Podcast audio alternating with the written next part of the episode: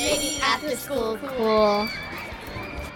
Welcome to the Making After School Cool podcast, the link between research, practice, and theory for those interested in the activities youth are involved with during non school hours.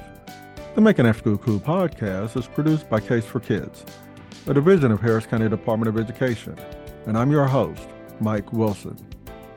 Today we are previewing episode 117 of the Making After School Cool podcast, which features my interview with Leonard Tolliver. This is part of a new series I'm developing regarding the advice adults in our community would give to their younger self. We've often heard the phrase, if I had the chance to do it over again, I would, dot, dot, dot, dot. Of course, that is not possible, but in this series, I give professionals the opportunity to share their life's experience with the next generation. Mr. Tolliver is a husband, father, and works in the financial industry. I feel like versus when I grew up, they have so many tools. I mean, they're using the internet the right way.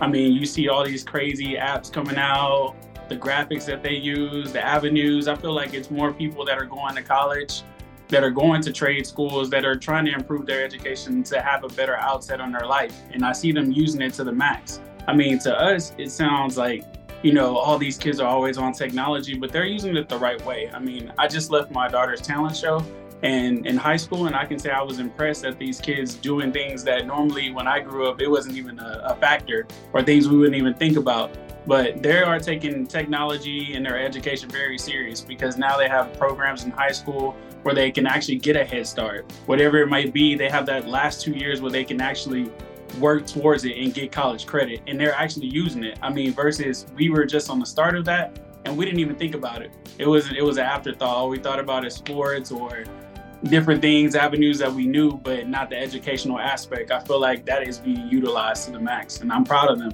because I feel like that's our future, and they're taking taking it the horns by the I mean the bull by the horns and just leading us in the right direction. Making after school cool. Thank you for joining me for this preview of episode 117 of the Making After School Cool podcast, where we focused on what advice would you give your younger self. I want to thank Leonard Tolliver for being my guest on this preview. Please join us for this episode as well as future episodes as we continue to explore issues relevant to the out of school time field.